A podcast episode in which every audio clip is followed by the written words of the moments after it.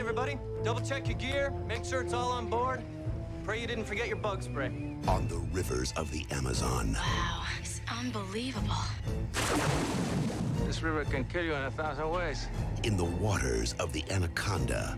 There's a legend Shirishama worshipped giant snakes as gods, protectors. Snakes? No matter what you see. This skin is three or four years old. Whatever shed it has grown since then. No matter what you hear. What was that? There's something down there. That's right. No, I really mean it. I really mean it too. Faster, come on! No matter what you do. Oh my god. Danny! He's not breathing. No! TriStar Pictures invites you on a journey into the grip of fear.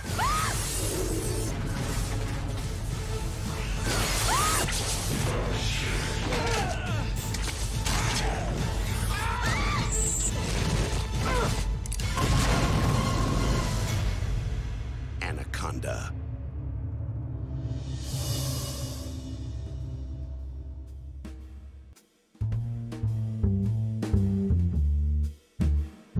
Head into the theater and the usher nods me in. They know me here.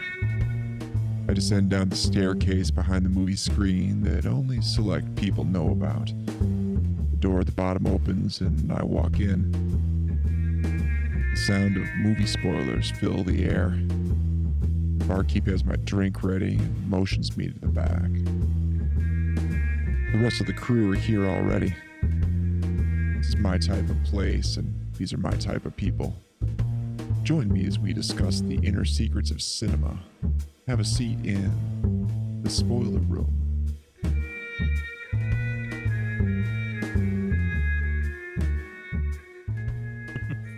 It's the best thing since sliced bread. and that is what our podcast is, folks. The best thing since sliced bread, uh, especially without the crusts. Here we are, spoiler room. Thank you for venturing down the stairs, pulling up a chair, and popping your favorite drink uh, with us as we talk movie spoilers. And tonight we are closing out Sinema Serpentes month. Uh, hope you've enjoyed this slither through some uh, snake cinema. And tonight, again, we seem to be ending the month on a J Lo film. I'm not. This is not a tradition. Okay, next month, trust me, unless J Lo was in Sleepaway Camp, which I don't think she was. Um, you know, I know the remake, right? she could I would watch the remake if J-Lo was in it. That'd be amazing. uh, but yes, we are ending this month as well with a J Lo movie, uh, and it is the 1997 classic. In quotes, Anaconda. And tonight with me, you heard his wonderful dulcet tones. It is none other than the man who keeps coming back for more. My friend and right hand man, it is none other than Mr. Ian Simmons. Hello, Ian. How are you? I'm disappointed, Mark. Um, the other snake movies we've watched this month, which have been fabulous. I, I feel like I feel like we're kind of ending on a weak note here. I, I know. I know. uh, But- but no, I mean th- they've all had S's in the names, I think, and now we're ending on anaconda. I can't I can't do a hiss. or how long do you pronounce it? And Well, no, no, you, you got to change things up. I can't, you know, I, you know, th- got to throw throw the oddball film in there, and you know, I, I I couldn't end Sinema Serpentes month without talking about one of the most more infamous snake horror films out there. Uh, you know, for many reasons, and uh, yeah, it is Anaconda. We are talking about 1997, and Mr. Ian Simmons, go ahead, give us a synopsis of this uh, wonderful horror film. all right, here's the synopsis. That's there you as go. close as I'm gonna get. go. Um, all right, so there's a filmmaking crew going to the Amazon to look for the uh, this lost tribe essentially, and it's Mhm. headed up by Jennifer Lopez, who's the director. Um, Owen Wilson is the sound guy. Kari Wuhrer, there's a '90s flashback. There's a um, 90s is- flashback. She's like the producer. Ice, what does Ice Cube do? He's the cameraman. He's the cameraman. Okay, I'm And then because at one yeah. point, like I got confused because at the end, jumping ahead and spoilers. He they find the lost tribe and he's going to film them. Like, wait, who's going to do the sound? So I got him mixed up. Yeah. Um, and then they've got this uh, much like uh, snakes on a plane. You've got the the this guy, this stuffy British guy, um, who's kind of like the the snob and and causing trouble for everybody. Um, uh, but he's the host, which is kind of brilliant. You know, the the "Well, here in the the Amazon and looking for the, the the lost tribe, but he's really a jerk. Um, Yes. and then they run into Jon Voight. Oh, they run into Jon Voight, but before that, uh, you bet, forgot to mention Eric Stoltz. He's in here as well. So uh, I mean, this he's is asleep for most of the movie, which I guess, I guess he's as you might call it, he's the character that the audience is supposed to most uh, rep, uh, empathize with. empathize with. Yeah, yeah, he's the window to the world of Anaconda because he spends most of the movie asleep. Um, but uh,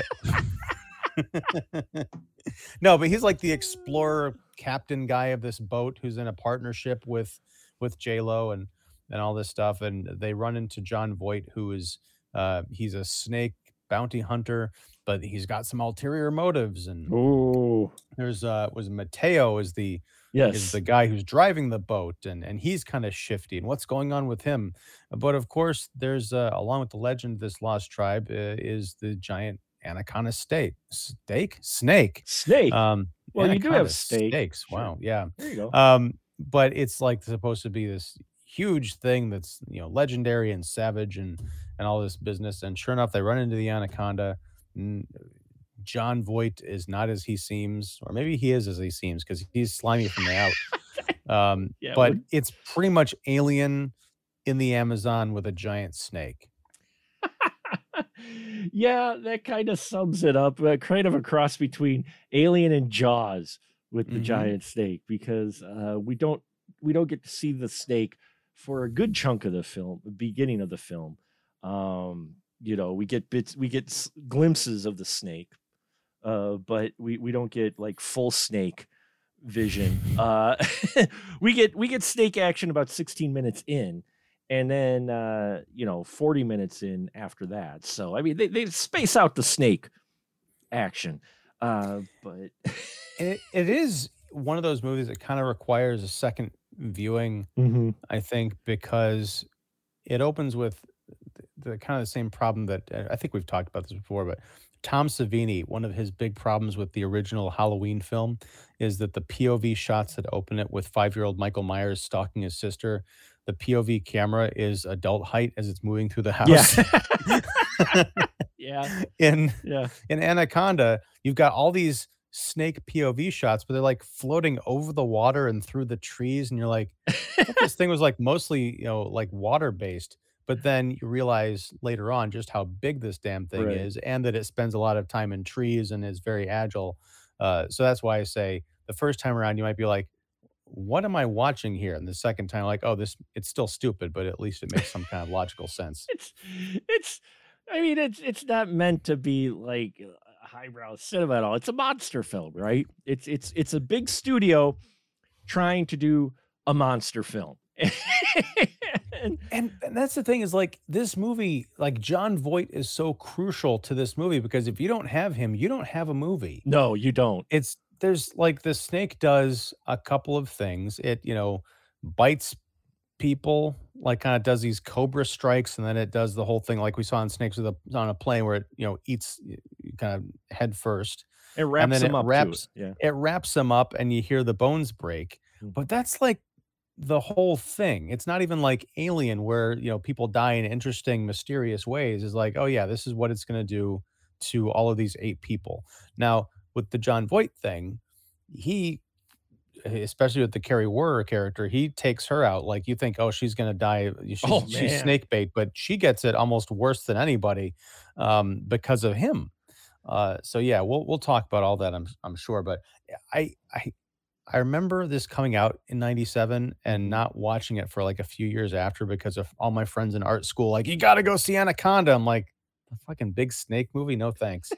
and then I rented it. I'm like, what is this about? And then for the show, I'm like, well, I've never seen Anaconda before. And then I rented it and I'm like, oh, I have seen Anaconda before. And I completely forgot about it. uh, it's you know, the thing is, it is what it is. Watching it again, I've watched this film probably more times than I probably should have. Uh, it doesn't mean It's, for J Lo. You can admit it. it's you know, it's one of those things where, um, it, it's just one of those things where you, it's fascinating to watch because it you can see it's trying. It's trying Yeah. its best. It's really trying hard to be like the suspenseful snake uh, killer snake film and there are moments but the most scariest moments like you mentioned are really when Jon Voight shows up. Jon Voight is the scariest thing in here. He's more scary than the anaconda or the snakes in this film because uh, Voight plays a fallen priest who is a guy who is out hunting snakes and he captures snakes for people, poachers. Oh, you know, but And and he's like he's like Paraguayan or something like that. He's got this accent. horrible like Tony Montana accent. Um, he's like fish river style. I'm like like Puss in Boots meets Tony Montana. That's what he is. I don't understand why he had he had to do an accent. I really Well, I but I love his accent. It's it's Yeah. completely ridiculous. I'm like, what is he doing? But I believe because it's Jon Voight and he's kind of crazy. I'm like, I believe that he knew this person in real life and modeled this character after him. I like that his name is Paul uh, Sauron, Sauron, which I wrote yeah, down. Yeah, which I wrote yeah. down on my notes as Sauron because I'm reading Lord of the Rings Two Towers right now. I'm like, I want him to show up at like, like his his evil snake eye is like watching everybody. Well, what I love is the the the film opened with this title card about anacondas. Oh, like they're justifying why you have a large anaconda in this film, and I'm like, the- title card you don't need it. It it's people in the Amazon and they run across a big anaconda. They put this text in the beginning, like making it educational. Well, anacondas can get up to 30 feet in the Amazon and it or big. I'm like, why we don't care. it served it really serves no purpose outside of trying to educate the audience, but it doesn't add anything because in the end, it's just a monster film. It's not like, you know, they didn't put a title card in front of Frankenstein going, you can't really bring someone back from the dead, but people have tried to piece pieces of someone together. You know?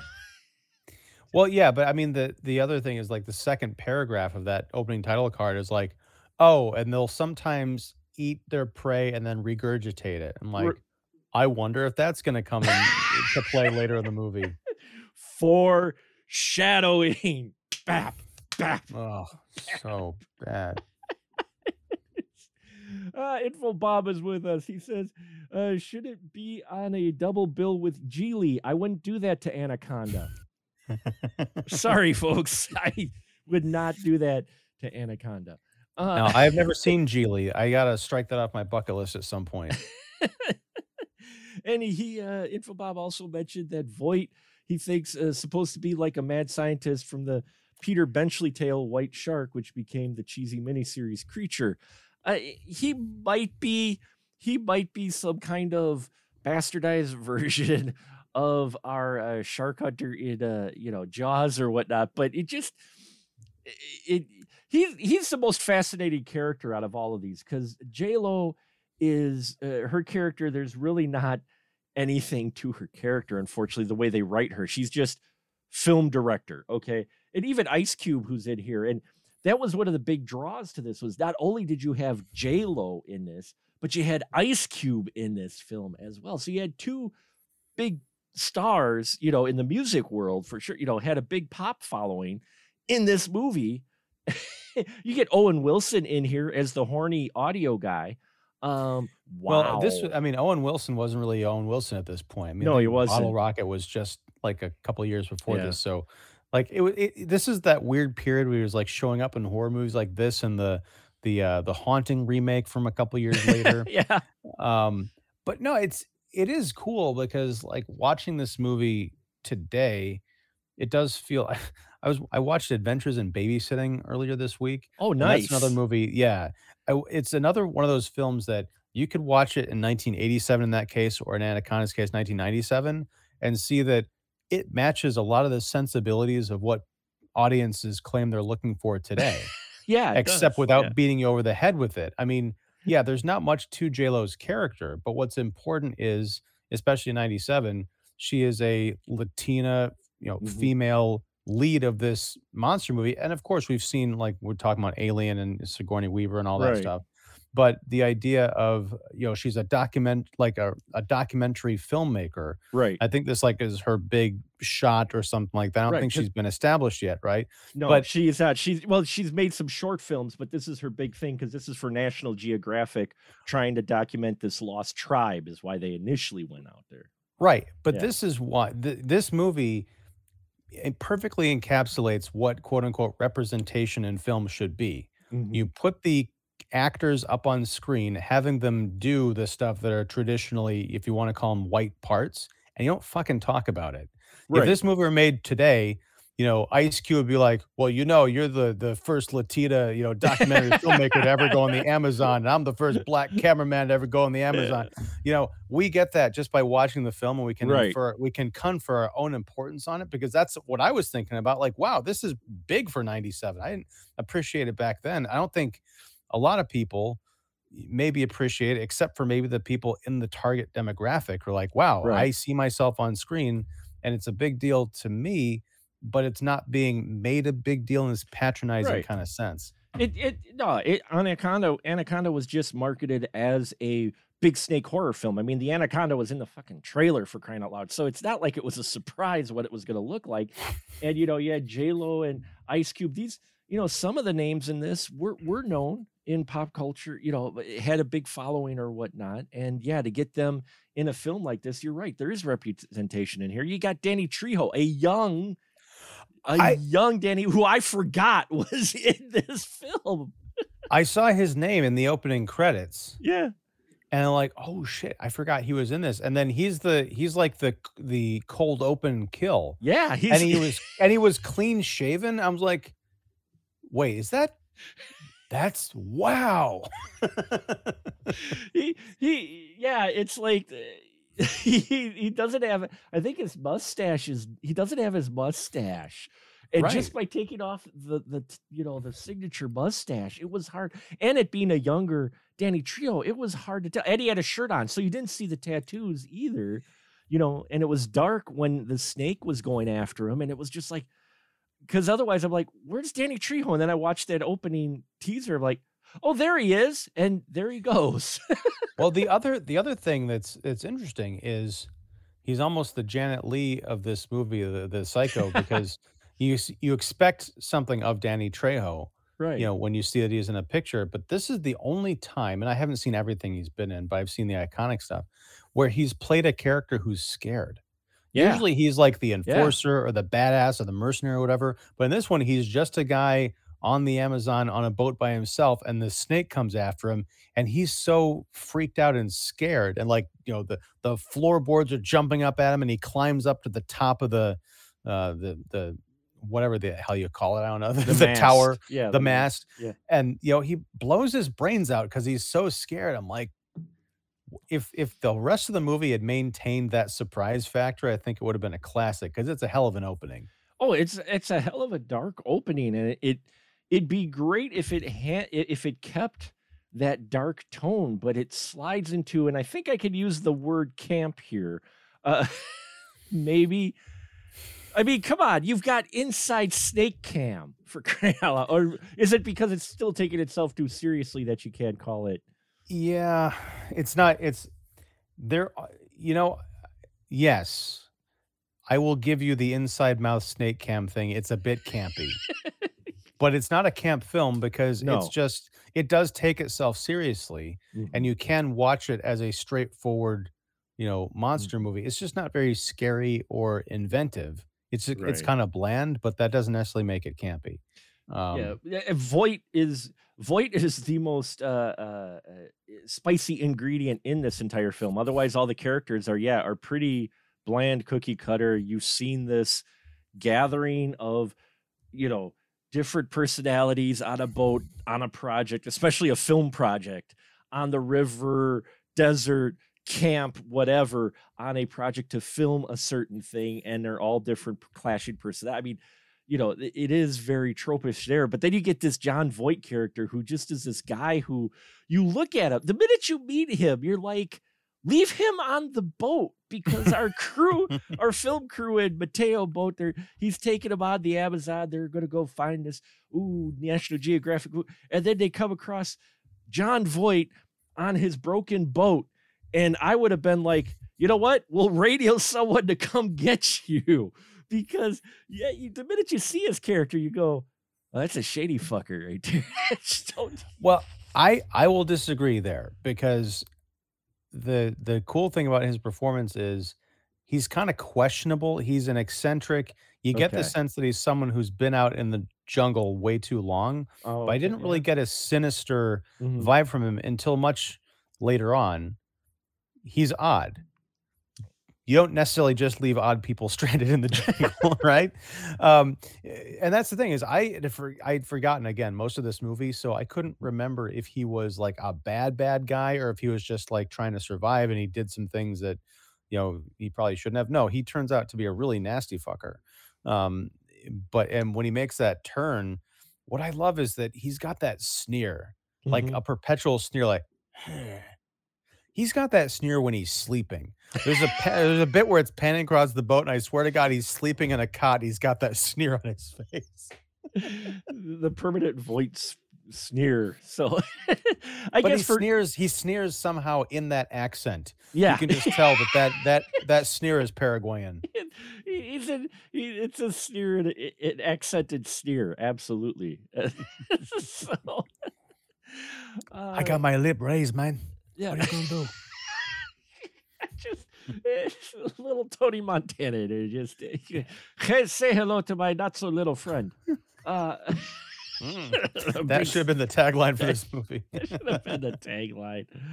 Uh, there, there's an interesting sequence in here because, yeah, the you know these folks end up getting stranded in the Amazon. Mateo, um, yeah, turns out Mateo knows Paul Serone, uh, Voight's character, and they they are poachers.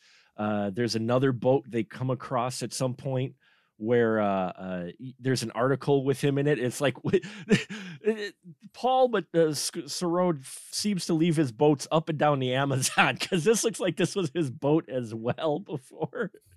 Because he was looking for something specific, and Mateo gets eaten by a snake, and so they're stranded with the only guy who really knows the Amazon, which is which is this shady guy, and uh, when they realize he's not on the up and up, and they're they're feeling kind of you know they're being led by this psycho into something other than uh, uh, you know what he's saying his motivation is. They actually do this very interesting thing where they they knock him out early. Uh, J Lo uh, kicks in the feminine charms to try to uh, charm him. Uh, and She charms the snake, as it were. See, I was not going to say it. I would. It was it right here. You've been on this show way too long because you read my thought. Because I was thinking it, and I almost said, "Well, to charm his snake," but I'm like, "No, no, we're not going to say that." But you did. Thank you. So now I I don't have to take I don't have to take responsibility for that comment. but then you know, Ice Cube shows up, and uh, he's up to the ruse. He thinks, but then Jonathan Hyde's uh, British annoying guy is the third factor you don't realize, and they actually knock him out in a, in a wonderful knockout scene. I mean, I really liked how this scene played out. Actually, I liked it because there was a tough guy one liner that almost like whizzes right by because our you know our British host guy as you mentioned he strikes the blow that knocks out Jon Voight he does it with a golf club he says that was an asshole in one I'm like did I just I rewound I'm like yeah he just fucking said that wow he just dropped he dropped a one liner. Yeah, It- it's just an off comment. And well, what's funny is it's said even off screen, so you don't even see him say it. It's it's it's VO'd as they you know do the J cut or whatever from there. It's like VO'd over it, but. Uh, the Jonathan, J cut is that like the butthole cut no, that's that's totally different. Hashtag release the butthole cut of cats. Anyway, um, yeah, Jonathan Hyde is Warren Westridge because of course his name begins with the same letter, his first yes. and last name, Warren Re- Westridge. But his he's a character that warms up too, though. He he's takes an interesting Yeah, they do. He's not up front, of course. He's a supporting character, but I like where he starts out as the annoying kind of oh elite whatever actor or whatever, and by the end of it, he's sweating in the Amazon and just doing the work like everybody else. Though you know they don't have like him still going. I'm just going to play golf. This is all beneath me. No, they're trapped in the Amazon. They lose their pilot. He knows how to pilot a boat. He's he's piloting the boat. There is a great scene, and it's only like a minute long, where he and Ice Cube are up in the cab of the boat, Mhm. and Westridge is like, you know, uh, Ice Cube's like, "How you doing with this boat?" And he's like, "Oh, it's not that bad. uh, Let me show you." And he shows him how to like steer it, and they have like this little moment together. whereas at the beginning of the movie, they couldn't fucking stand, Stand each, each other. I'm other. like, this is really nice. Yeah, well, because uh, yeah, because Ice Cube's Danny character kept playing uh, his music, which was distracting his golf game as he was continually this. It had to be an inside running joke. Uh, Warren Westridge is the worst golf player in the world because he's got this net that he's supposed to be driving balls as he practices golf stroke, and every single one of his golf balls misses the net. It either goes into the Amazon or too high. I don't think he got a single one in the net throughout the whole movie. And after a while, it looked like he abandoned the net and just started hitting them into the water. It's okay. I mean, you know, yeah. not everyone can be John McEnroe. Wait, that's a golfer, right? I don't know. There's a Um, now you've now you've aged. wait, no, all that of was us. a, Way to that go. was a tennis. That's a That was a tennis. Player. What the that was hell? a tennis player. Jack Nicklaus. Nicklaus. Jack Nick Jack Nicklaus, yes.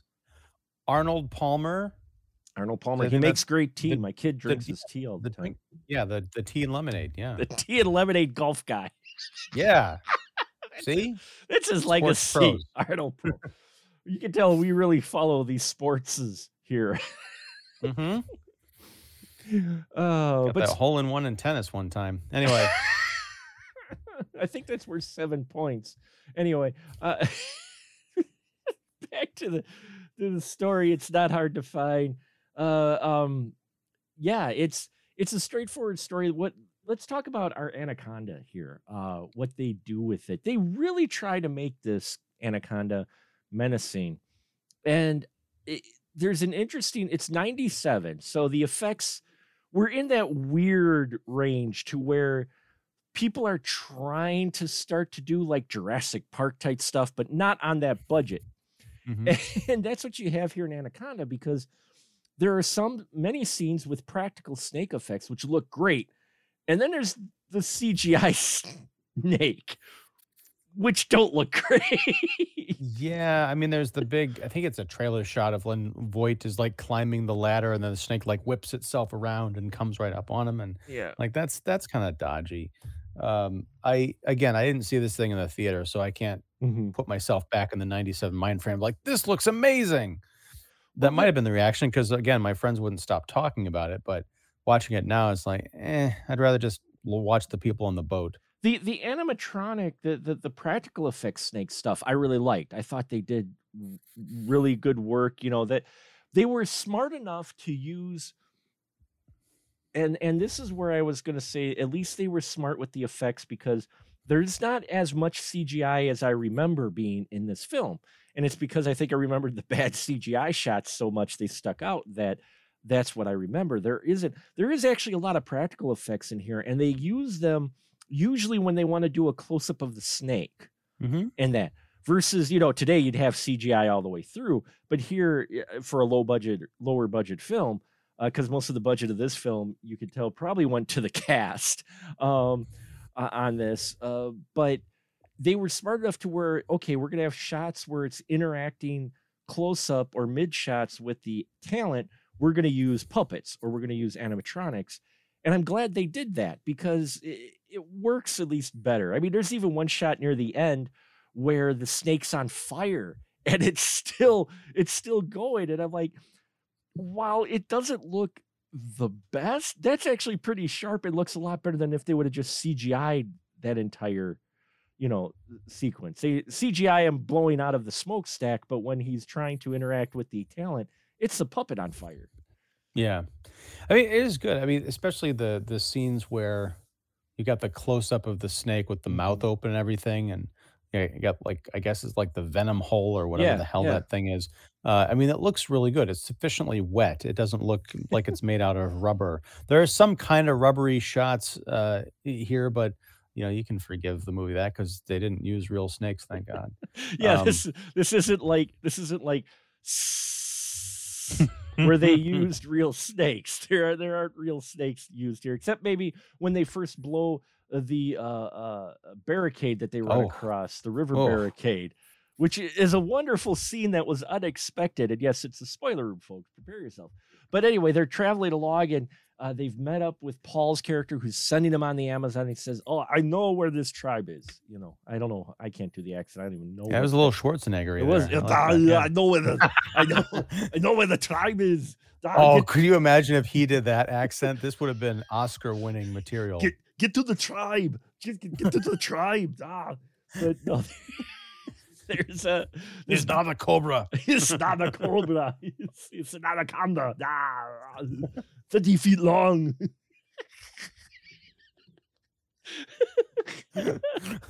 Dad, it's just a Oh. baby. He's not even bite you. Only get him already swallowing your finger. We we've got to do the Anaconda Schwarzenegger voice dub. That has to be a thing. just dub all of Voight's lines with, Only with his. Schwarzenegger. Just his. Everybody else is the same. Just just him. The, the anaconda, the Arnie cut. Uh, Arnie Conda. Arnie Conda. Arnie Conda. Here we go. Copyright spoiler room. The Arnie Conda. Ah, or, or have the snake do all nothing but Arnold voices every time it's open. I go bite you now. Suddenly the film Okay. just so much better. Let's let's end the show and just let's go start making that right now. Make the Arnie Conda. Arnie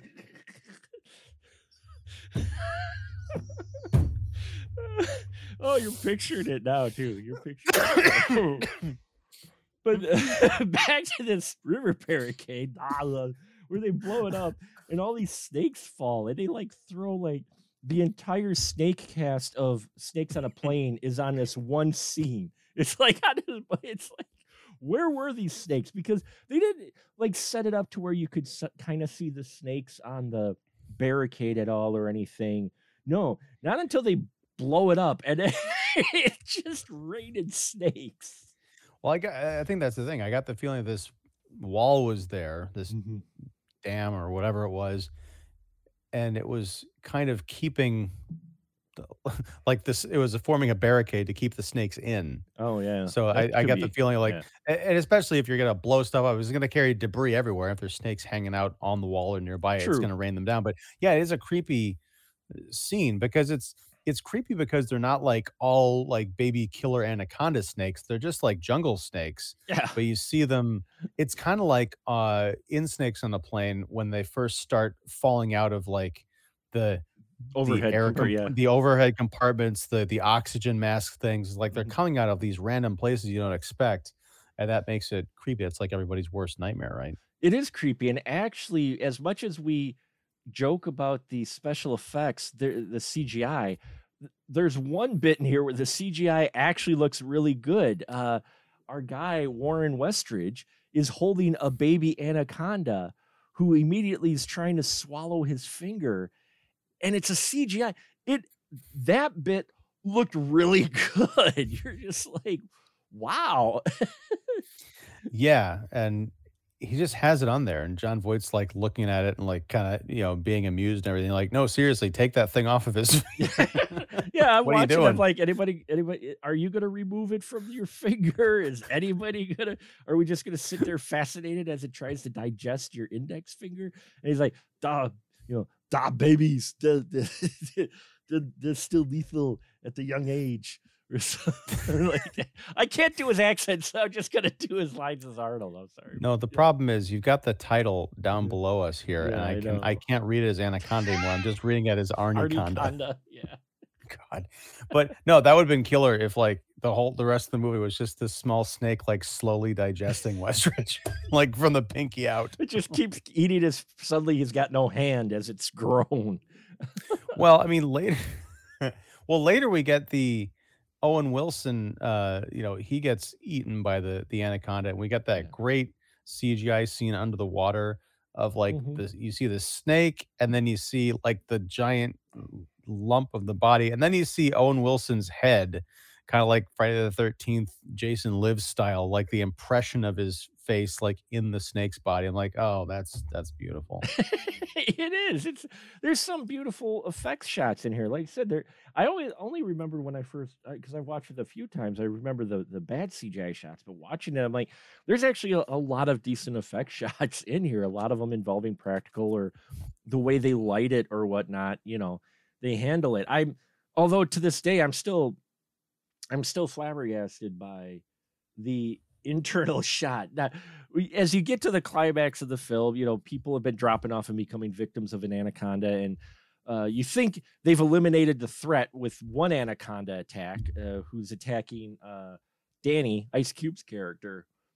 Uh, they shoot it, it, and you think that's dead. But then there's another bigger anaconda that's out in the, the lake uh, that, you know, just suddenly shows up here and uh you know we've got jon voight's character who's a bad guy. He he captures uh danny and terry jennifer and ice cube. He, they're the last two because they got the top billing on the poster. So uh what?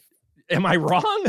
No it's it's just so it's so true. I mean like if you wonder who's going to be the the final girl and guy it's yeah that's I- them. it's the top billing. So he's got them wrapped up to be anaconda bait and then anaconda shows up and and well yeah he he dispatches the bad guy but we don't just get the anaconda eating the bad guy from the outside we cut to this like out of nowhere shot of from this POV shot from like this the, the, the inside of the anaconda as it eats Jon Voight's character, and I'm just like, what?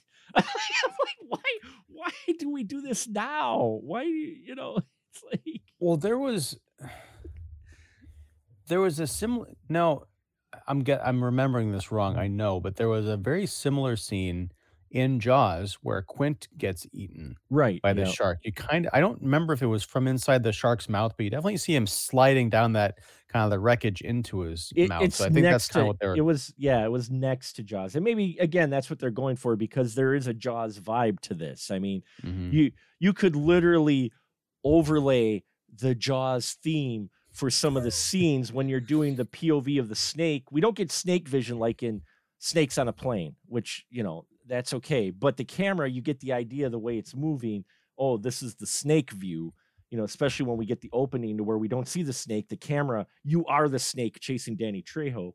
Um you could easily overlay the jaws theme for it and it'd probably work. The do do do do do do Yeah. I it's all right. It's it's cheesy. The the thing about this climax where J Lo and Ice Cube, they before they get captured, they wander into this. I can't remember what what is this facility that they're in. It's this wood like- shack. It's an old factory. It looks like Yeah. of sort. It's like this there's old. a giant smokestack and yeah. yeah, it looks like it was an old, like a really old, like a, uh, f- factory or processing, you know, resources or something was done at this location. It was hard to tell what it was for uh, exactly, but Well, because the thing is, like, I noticed when they walk in, I noticed J Lo's tank top because who wouldn't? But I'm like, usually by the end of these movies, like the heroine is always in a tank top. yeah, And it's usually a white tank top, so that by the end you can see all the blood and soot and grime on it to so show that she's been through some shit. I'm like, wait, her tank top is perfectly clean. well, yeah. I mean, And she and Ice Cube are completely dry. They just got out of the water. it was hot. It's hot in the Amazon. It dries you quickly. That sun just like, boom.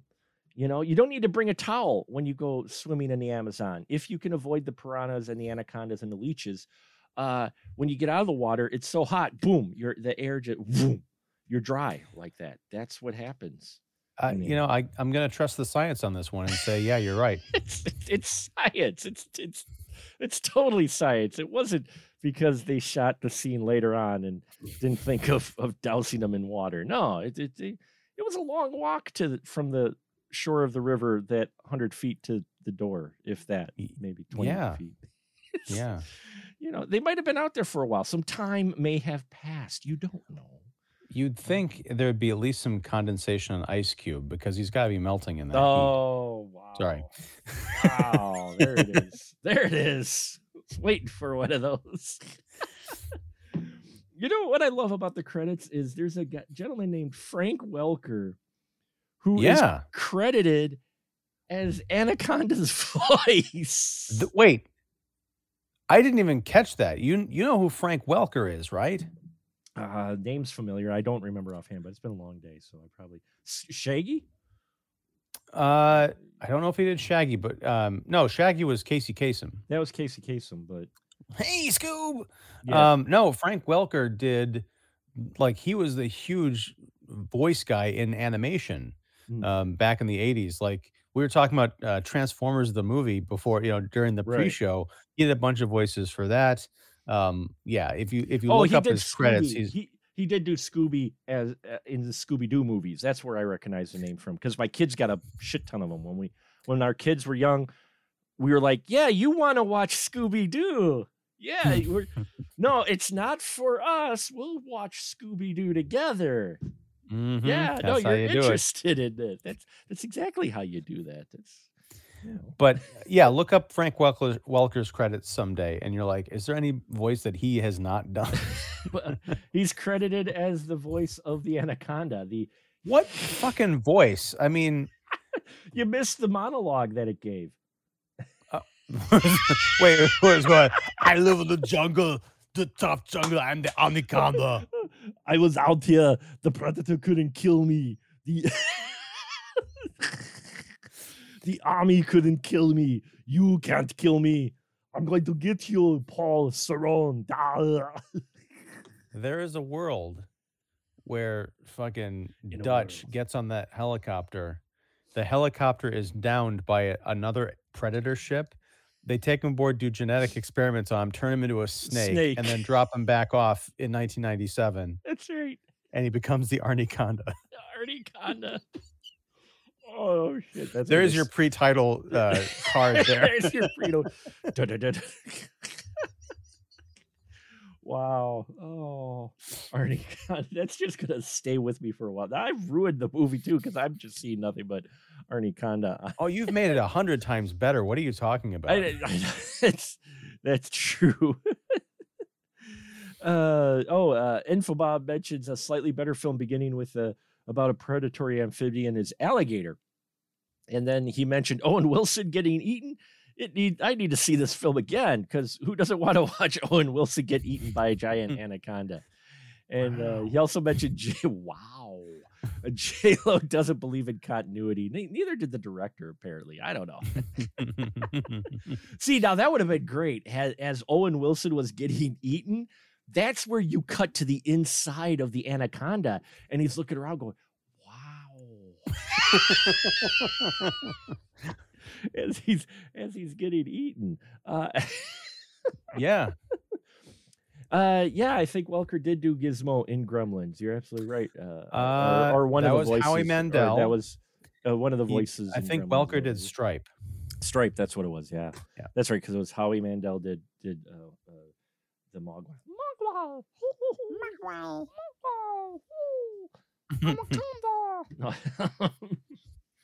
No. but yeah, this Um, is no, this isn't a, a deep film. It's just interesting to see, uh, you know, for J Lo, you know, the films she's chosen in her career. Uh, one can at least say that she never sticks to one genre, though she has been in a lot of rom coms because she was in this, she was in The Cell, which are interesting, you know, uh, uh, differences. you go from crazy, you know, giant monster film to a really wild film, which we covered earlier this year, uh, uh, last month, or yeah. Um, Well, there's two. Um, I mean, charting her trajectory. She started out in Selena in '95, Right, yep, I think. That's the movie that really put her on the map. right. Uh, and then in '98, she was in one of my favorite movies, Steven Soderbergh's Out of Sight, with George Clooney. Oh, that's right. Yeah. and that's that's what's really cool about it's what's cool about J Lo and what's kind of frustrating about her career is she started off in all these really interesting different kinds of movies, but then she got popular. And I think the cross between that and the music and like, oh, she should be in like, you know, wide appeal romantic Mhm. comedies. And then she was doing that for like a decade. Well- and then earlier this year, she came back with Owen Wilson in, uh, oh my God, I didn't put that together, but they're in that bad rom com Marry Me from like, Oh yeah, the one where she plays a pop star and and she ends up just yeah. He ends up holding a been- sign and yeah. Right. It would have been that movie would have been so much better if and nothing against J Lo, but it needed to be played by someone half her age. Um, just just because the character acts like someone who is 22 years old and A not younger pop star, yeah. Right. And we're supposed to believe that she is J Lo essentially, but the character is written as you know a, a Right. TikToker. Well, see, and it's interesting because she'll do a char- you know movie like that. She'll do a movie like Anaconda, but then you see her in The Cell. You see her in Steve Soderbergh's character. You see her in a movie like Hustlers, which I loved her.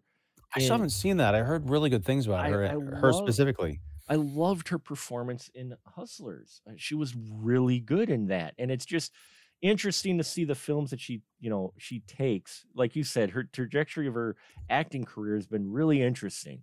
Uh, to where, yeah, you you get the literally cookie cutter rom coms to where just insert, you know, take this formula.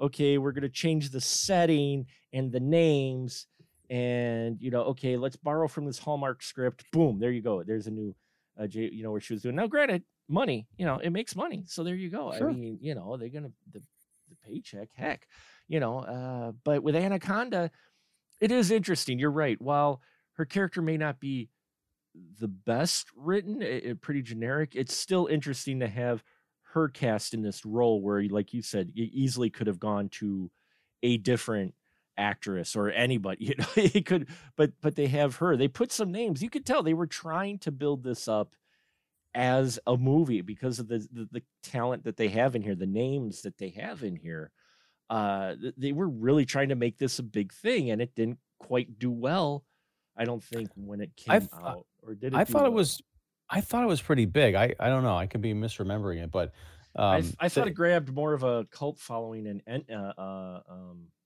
rental. is that true? Uh, I don't know. I, I I unfortunately did not look that up. I do apologize, folks. Uh, I Well, you fail- should be. I- You I should be fail- ashamed of yourself. I fail as a podcast host. I don't have that information handy, and, and that's why you know I understand listeners are tu- turning off now. No. Um. uh, Oh, okay. Um, yeah. The film received, now this is Wikipedia, so it's gospel truth. The film received mostly negative reviews, but was a box office success, grossing $136.8 million wow. worldwide against a $45 million budget. So it, yeah, it was it was not it wasn't like didn't set the world on fire, but it made its money back and then some. Um, but it's funny because there's a line in this movie that J Lo says as the documentarian. This film was supposed to be my big break. It turned out to be a big disaster. like, ooh, that's a little on the nose. that was it was a little a little too much too much on the nose yeah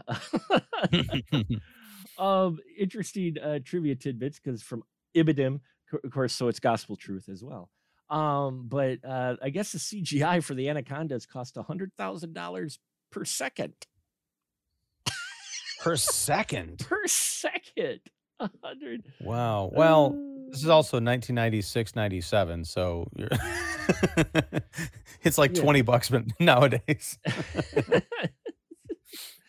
But you know, as much as we've talked about how up and down it is, and and how questionable like quality and the way it's written, I found still a lot of entertainment in it. Watching it again, It- it's one of those to where it's watchable. It's one that Mhm. you don't necessarily need to stay engrossed, but this is like a good party film. This is like a good film you put on. You could sit with a group of folks, eat popcorn, and talk while you're watching it because it, it's nothing like heavy or deep, but it's very. It's got it's got enough entertaining moments spread throughout and interesting moments that I think there's a lot of entertainment to be had here, even if it's not really the best crafted film or the best written film.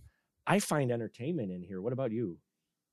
yeah, I mean it's thing is it's perfectly fine if you haven't seen the other half dozen movies that it's ripped off. I mean, it's it's it's a fine movie. I think elevated by again Jon Voight's performance and frankly Jennifer Lopez because here's the thing, like she's not exactly eye candy, but she is beautiful. And who is the who's the director of of Anaconda? Who who made this thing? Uh, I forgot the name of it offhand. Hold on, Hold on, it I got- right here. I- ha ha, Luis Llosa. Okay. Uh, he was Louis, L- L- Mr. Llosa was uh, obviously in love with J Lo. I mean, who wasn't? Because the way that he photographs her, or the or the DP does, I mean, she's just yeah, she's amazing looking in this movie, and she gives a good performance. So it's a great kind of showcase. It's almost like here's the person we want to make into a star. This is a star vehicle he in the classic Yeah. sense.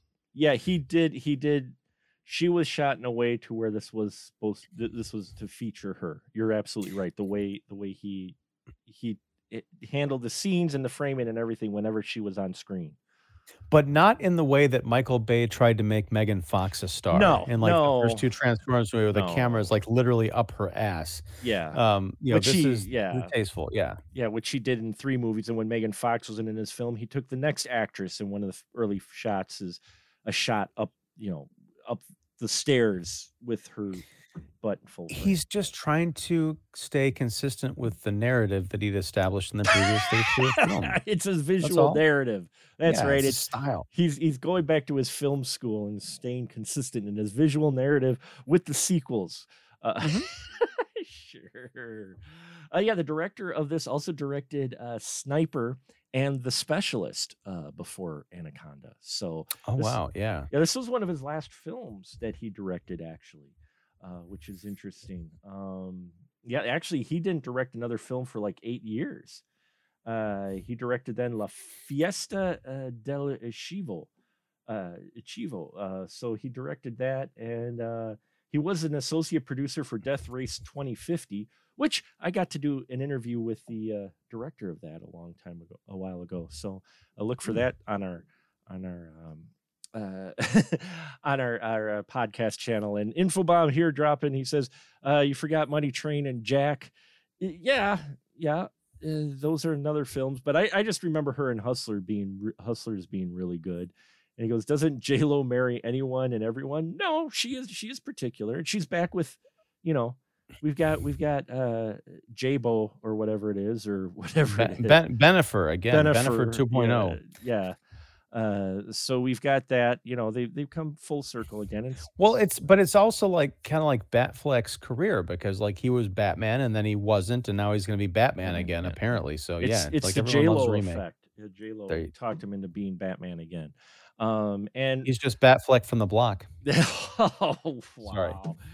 And he, he goes, she ought to be a Kardashian. No, I, I would say no. There's enough Kardashians, and J Lo has more talent uh, than them. Uh, She's a very talented individual. I would. say. I've seen some of Kim's movies. Anyway, um did- you know, yeah. th- th- we don't want to know what you watch in your your spare time there.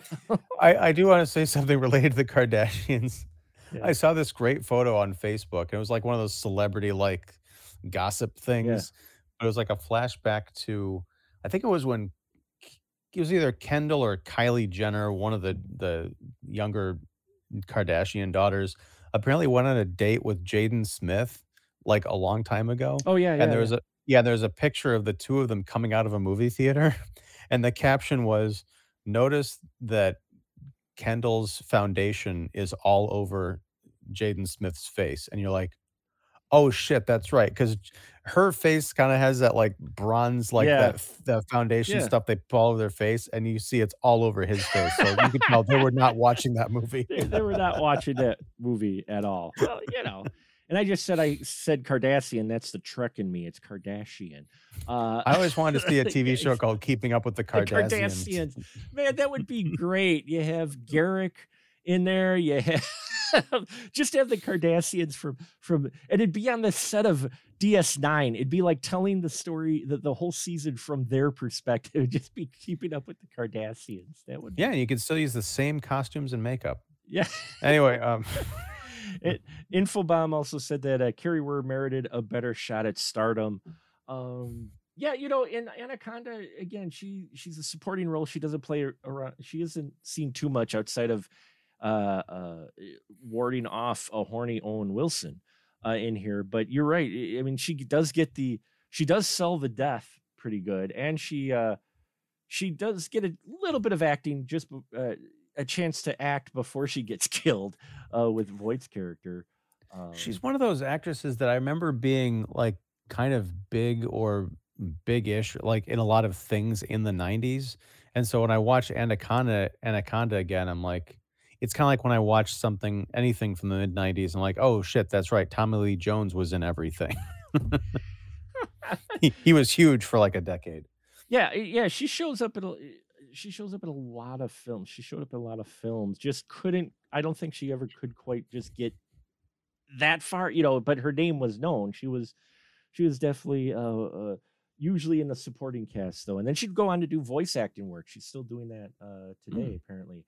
Uh, you know, she was in Sliders, uh, which uh, everybody uh, knew her from uh, the most. Which I liked Sliders quite a bit. Oh, It was an odd show, but that was a fun show, and not just because we got to see a lot more John Rhys Davies. Uh, though he's one of the main reasons I watched it. I, I watch him in anything, and so I'm like, oh hey, he's in this. So, uh, but yeah, Anaconda, uh, not a deep film, entertaining. It was, in all honesty, better than I remember it. Watching it again for the show now, um, and and it's a monster film. It's your your '90s monster film. Uh, you know, uh, they they created a number of sequels, most of them direct to video. After this, oh yeah, there was uh, was it Anaconda? Let me pull it up quick. I think it's Anaconda two, and then there's Anaconda's Blood Orchid. Um, I, I'm not. ki- I'm not kidding. I'm not. I'm. I am not. Yeah, they they made a number of Anaconda films after this one. Uh, Anaconda films. Uh, yeah. There's uh, there is four of them altogether. So in '97 they made Anaconda, and then in 2004 they made Anacondas with a plural, and that was, I believe, a Hunt for the Blood Orchid. Yeah, and then Anaconda 3, which was Offspring, and then Anacondas, again, plural, Trail of Blood. Um, No. oh, I and then there was, that's right, that there was Lake Placid versus Anaconda. I forgot they did do that. It was the like fourth Lake Placid film or whatever. But yeah, they did Lake Placid uh, versus Anaconda. They had the, the big gator versus versus. Seriously, Mark, reflexively, I almost put my hand, my fist through my second laptop when you said that. I was like, what am I doing? Yeah, no, yeah, it's those exist. those, those My favorite exist. anaconda anecdote, my anacondote is Oh, a friend of mine in uh, college. She was telling me she had this dumb friend. They were going to go out to the movies. And my friend said, You want to go to the art cinema and watch Anna Karenina, the film based on the Leo Tolstoy novel. Hmm. And the dumb friend says, I don't like giant snake movies. nice. Uh, wow. Yeah. Yeah, that's just like the two towers. Yeah, the two towers person behind us in a Hmm? movie theater. I, I, did I never tell I- you that story? I don't, you might, you, you might have. My memory is Okay. pathetic. So tell me again. Pardon me for repeating this story. I've probably done it a number of times on this show. It's still quite amusing. It's one of those moments in theaters that why I enjoy going to the theaters. My wife and I are sitting there. I think it's X Men Two. Uh, we were going to go see. Yeah, because that was when the crazy guy was sitting next to us. Uh, but before that, there was a couple sitting behind us, and they show the Lord of the Rings Two Towers trailer. They show trolls. They show you know Gandalf. They show magic happening. They show you know all this fantasy stuff, the the battle and you know in the dwarf uh, halls and all that, Balrog, you know, all that, and then they do the title, Lord of the Rings, the Two Towers, and the girl, the the woman behind us with her date goes, they made a movie about that already, and he goes, no, no, honey, that's Lord of the Rings, Two Towers, not the Trade Center. but he didn't miss a beat. I love the man because he didn't miss a beat. he said it in the uh. most kind tone, like not kind of thing, just informing her. And my wife and I are just trying not to laugh so hard, going, "Oh wow, yeah." But she, in all honesty, legitimately was like, "They made a movie about that already," and like he's just done this many times before. The guy's just like, "No, dear, that's just Lord of the Rings: The Two Towers." And she's like, "Oh, not mm. just." That had to have been some amazing sex because if that had been my date, the next words out of my mouth would have been, "The fuck is wrong with you? I'm I'm leaving." Did you did she think like dragons took down Tower 2? What the fuck? don't I, I, to this day i've never understood i've never been able to draw the dots to try to connect outside of insane two towers i have not been able to draw any dots from that trailer to the trade center tragedy i'm just like Yeah. I can just imagine a couple years later when that Oliver Stone, I think it was him, that Nicolas Cage movie Yeah, World yeah. Trade Center came out. If that same girl went on to the theater and saw the trailer and was like, "Where are the wizards?" the wizard where's the troll i thought this was the sequel to lord of the rings no no dear this is about the trade towers oh same eh, same conversation years later one final bit with anacondas anacondas a trail of blood the fourth film talking about uh, john rhys davies he was in that so there you go so it all it all comes around Was he also playing a Paraguayan uh, jungle uh, Oh, he- he- snake hunter? He played a character named Murdoch. I, I remember watching this once and never again. It was yeah, it, it's Crystal Allen played Amanda Haight. Yeah, it's it's yeah, it's not good. There was a reason why it's direct to video. So and they're gonna put us direct to video here. Uh, we're going to end the show. Uh, Ian, would you recommend Anaconda for folks to watch at all? I would. I mean, it's not the greatest movie, but it's not terrible. I, Mhm. I it's something to watch. I think for the performances, especially if you missed it somehow 25 years ago. It's really kind of a trip to watch it and see this perfect 1990s time capsule. Not only the the movie, the CGI, the type of movie it is, but also just to see these young actors. Like, yeah, this is an unknown Owen Wilson, pretty much. And um, yeah, it's it's a it's a cool movie. Um, that's all I'll say. yes, I would recommend it. it. It's a fun movie. It's an entertaining popcorn escape film. Nothing too deep. Like I said, you could watch it with a group at a party or whatnot, and just kind of chuckle at it or whatnot. Have it on, even in the background or whatnot, necessarily. But it is entertaining. And if you were from the '90s or grew up, you'll re- recognize pretty much all the faces in here. Uh, and it is a t- time capsule to that period of time that was just really an interesting transition for not only comic book films but horror films as well and and everything the, the late 90s was really interesting in films seeing hollywood try to find its way after the you know the the second golden age of 80s films you know uh so yeah there you have it folks anaconda hope you enjoyed that uh just a reminder that next month is c for camp month head over to specialmarkproductions.com where you can see our schedule for what four films, the last four films of 2022 we will be covering, which will be definitely interesting. We'll have a couple of guest crew members. And now this is uh, always the point of the show where I give uh, my guests the license to shill. So Ian, by all means, the floor is yours. Why, thank you. I'm Ian Simmons. I run Kicking the Seat, which you can find at kickseat.com. You can also find Kicking the Seat on YouTube, uh, where we do interviews, reviews, roundtables, all that good stuff. Uh, in fact, I just did a review with my friend Cole about Adventures in Babysitting, which I mentioned earlier on the show tonight. So check it out. And if you like it, like and subscribe. But make sure that you like and subscribe to The Spoiler Room and Special Mark Productions if you haven't done so for whatever reason. Shame on you. yeah, we've got some interesting things come up. I just finished last night recording an interview with uh, Donald Farmer, gentleman who's been making uh, exploitation and indie films for many years 38 fil- years, in fact. Wow. Uh, he had some wonderful stories. It was a great conversation. Unfortunately, Spectrum Internet decided to cut out two minutes before I was going to end the interview, but he was very understanding. I very much appreciate his patience with that technical technological issue. Uh, but it was just some great conversations he gave, not only about his film that he just came out with, Debbie Does Demons, which is not the type of film you think it is, uh, but also just stuff about his past experiences in that. Uh, it was it was so much fun to talk to him. I could have probably talked to him forever had my internet cut, not cut out because, uh, yeah, he just had a lot of great stories. Uh, so look for that soon, folks.